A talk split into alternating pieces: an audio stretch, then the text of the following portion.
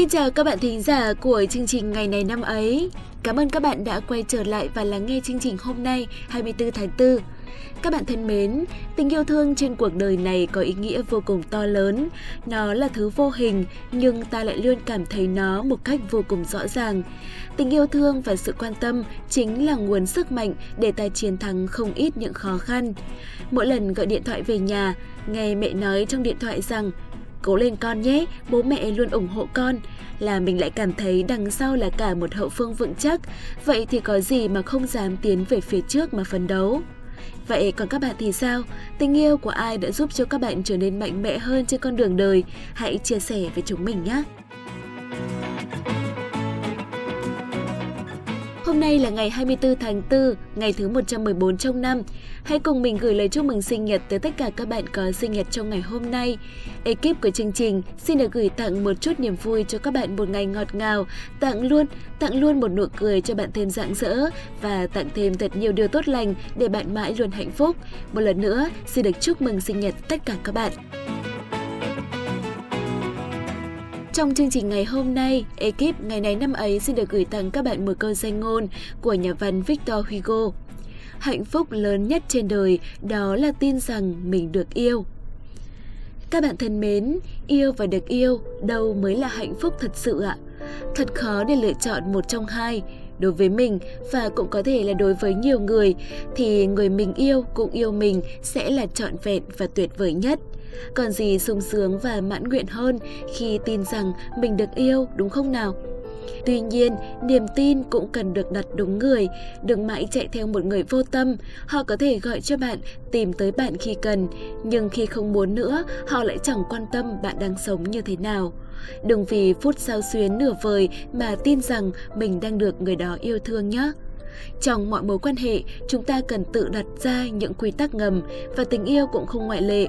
Trong đó, quy tắc đáng được xem trọng nhất đó là tôi tự tin, tôi kiêu hãnh. Tự tin khác với tự cao và kiêu hãnh cũng khác với kênh kiệu các bạn ạ. Nó được thể hiện ở chỗ ta tin rằng bản thân ta xứng đáng được yêu thương, được nâng niu và bảo vệ. Bởi vậy, tuyệt đối không được quỵ lụy người đã đối xử tệ với ta. Biết rõ giá trị của bản thân là cách khiến người khác tôn trọng bạn như cách bạn tôn trọng họ. Đó chính là chìa khóa của hạnh phúc. Ngay bây giờ sẽ là phần cuối của chương trình ngày hôm nay. Hãy cùng với Thảo Nguyên và Hiển Vi điểm qua lại những sự kiện nổi bật của ngày 24 tháng 4 của những năm về trước, các bạn nhé.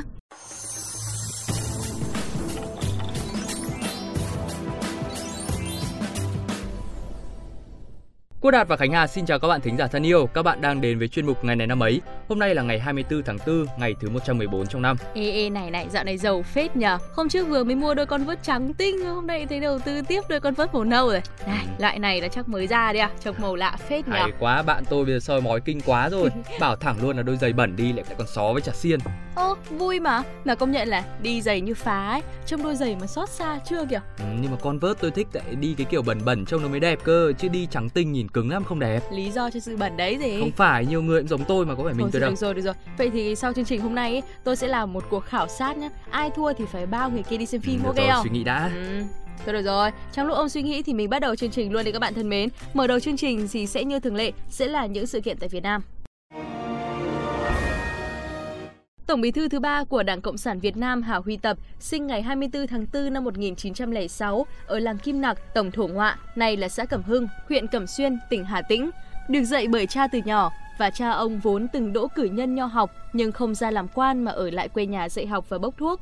Chịu ảnh hưởng của cha, thời gian làm giáo viên tiểu học, ngoài việc dạy học cho lớp trẻ, ông còn dạy chữ cho công nhân và dân nghèo.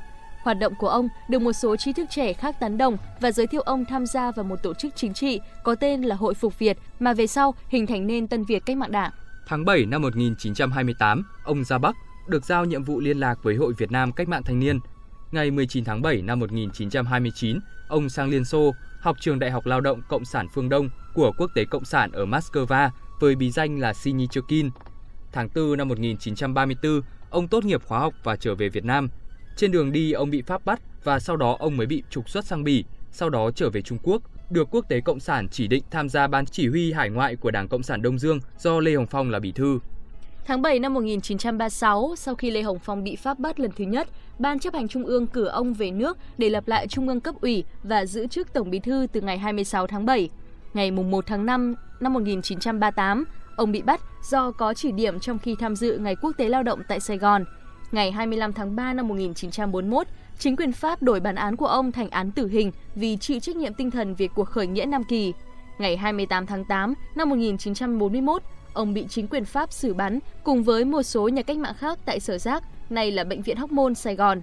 Bức thư cuối cùng ông gửi cho gia đình viết, gia đình bạn hữu chớ xem tôi là chết mà phải buồn, trái lại xem tôi như người còn sống nhưng đi vắng một thời gian vô hạn mà thôi. Công lao của ông là đã góp phần tích cực trong việc khôi phục ban lãnh đạo của Đảng Cộng sản Việt Nam bị phá vỡ sau cao trào 1930-1931, tham gia chuẩn bị và tổ chức Đại hội Đảng lần thứ nhất, chấm dứt thời kỳ khủng hoảng lãnh đạo suốt 4 năm liền. Tên của ông được đặt cho các đường phố ở nhiều nơi như Hà Nội, thành phố Hồ Chí Minh, Đà Nẵng, vân vân và đặc biệt là con đường nằm trên trục đường chính của thành phố Hà Tĩnh. Liệt sĩ nhà thơ Phạm Tất Đắc mất ngày 24 tháng 4 năm 1935 tại Hà Nội khi ông mới 26 tuổi. Năm 1926, ông tham gia kêu gọi việc bãi khóa để đưa tang nhà trí sĩ Phan Châu Trinh. Nhân sự việc này, ông sáng tác tập thơ Chiêu hồn nước, gồm 198 câu song thất lục bát với lời lẽ thống thiết dấy lên lòng yêu nước của người Việt trước cảnh nước nhà bị người Pháp đô hộ. Trong tập thơ có những câu Hồn trở về non sông đất cũ, mà mau mau giết lũ tham tàn, mau mau giết lũ hại đàn, túi tham dám chứa bạc vàng của dân. Năm 1927, nhân việc nhiều nhân sĩ trí thức để tang chỉ sĩ Lương Văn Can, người sáng lập trường Đông Kinh Nghĩa Thục, ông cho phát hành tập thơ Chiêu hồn nước. Khi tập thơ vừa phát hành, được giới học sinh sinh viên đón nhận, nhưng chính quyền bảo hộ Pháp ra lệnh tịch thu và nghiêm cấm lưu hành. Phạm Tất Đắc bị bắt và kết tội tuyên truyền vận động có tính chất làm dối sự an ninh công cộng và gây ra những rối loạn trầm trọng. Do mới 17 tuổi, chưa đến tuổi chịu trách nhiệm trước pháp luật nên tòa án quyết định giam ông vào nhà trường giới cho đến tuổi trưởng thành. Sau khi được thả vào năm 1930, ông mắc bệnh liên miên rồi qua đời. Các bản in chiêu hồn nước đều bị chính quyền thực dân Pháp truy lùng tịch thu. Mãi đến năm 1955, bản in còn sót lại của quyển chiêu hồn nước mới được phát hiện và hiện tại đang được trưng bày tại Bảo tàng Nhà văn Việt Nam. Cây cầu dây văng lớn nhất Đông Nam Á, cầu Cần Thơ, được khánh thành vào ngày 24 tháng 4 năm 2010. Cầu Cần Thơ bắc qua sông Hậu, nối liền quận Cái Răng, thành phố Cần Thơ và thị xã Bình Minh, tỉnh Vĩnh Long. Cầu xây dựng dựa vào nguồn vốn vay ODA Nhật Bản, tổng mức đầu tư khoảng 4.832 tỷ Việt Nam đồng. Cầu được dự kiến khánh thành vào ngày 14 tháng 12 năm 2008, nhưng vì xảy ra sự cố sập nhịp cầu Cần Thơ vào ngày 26 tháng 9 năm 2007 nên phải lùi thời gian khánh thành cầu lại hơn một năm. Khoảng 8 giờ sáng ngày 26 tháng 9 năm 2007, nhịp cầu dẫn dài 90 m về phía Vĩnh Long đang thi công đã bất ngờ bị sập. Theo báo cáo của Bộ Giao thông Vận tải, vào tháng 10 năm 2007, số người chết là 53 người, số người bị thương là 80 người, số người mất tích là một người.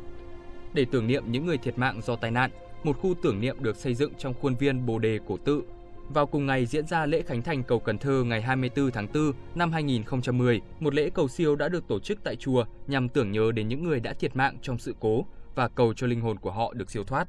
Và thời lượng còn lại của chương trình sẽ là những sự kiện quốc tế. Một sự kiện trong thần thoại Hy Lạp ngày 24 tháng 4 năm 1184 trước công nguyên, nhờ con ngựa gỗ, quân Hy Lạp tiến được vào thành Troy. Chiến thắng thành Troy là một trong những cuộc chiến quan trọng trong thần thoại Hy Lạp và được nhắc đến trong hai trường thi của Homer, Iliad và Odyssey.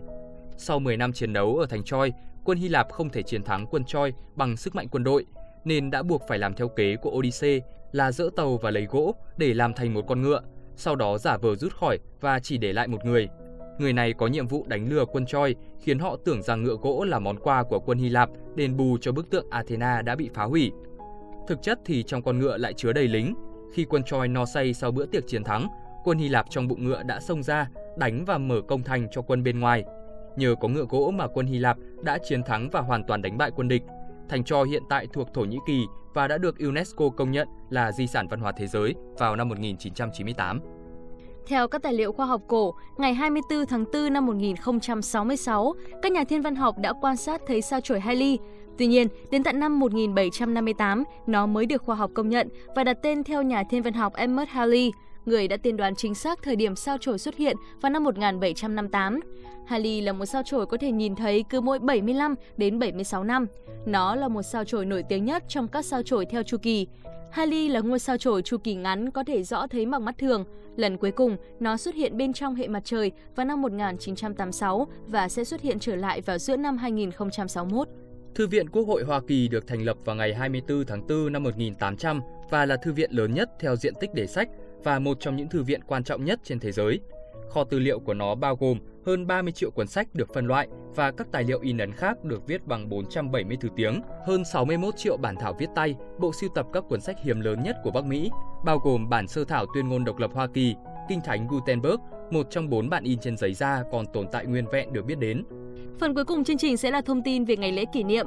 Hôm nay ngày 24 tháng 4, ngày tưởng niệm vụ diệt chủng Armenia, Vụ diệt chủng Armenia, còn gọi là cuộc tàn sát Armenia, là vụ trục xuất và thảm sát bằng vũ lực khoảng 1,2 triệu người Armenia từ năm 1915 đến năm 1917 ở Thổ Nhĩ Kỳ, khi đó có tên là Đế quốc Ottoman.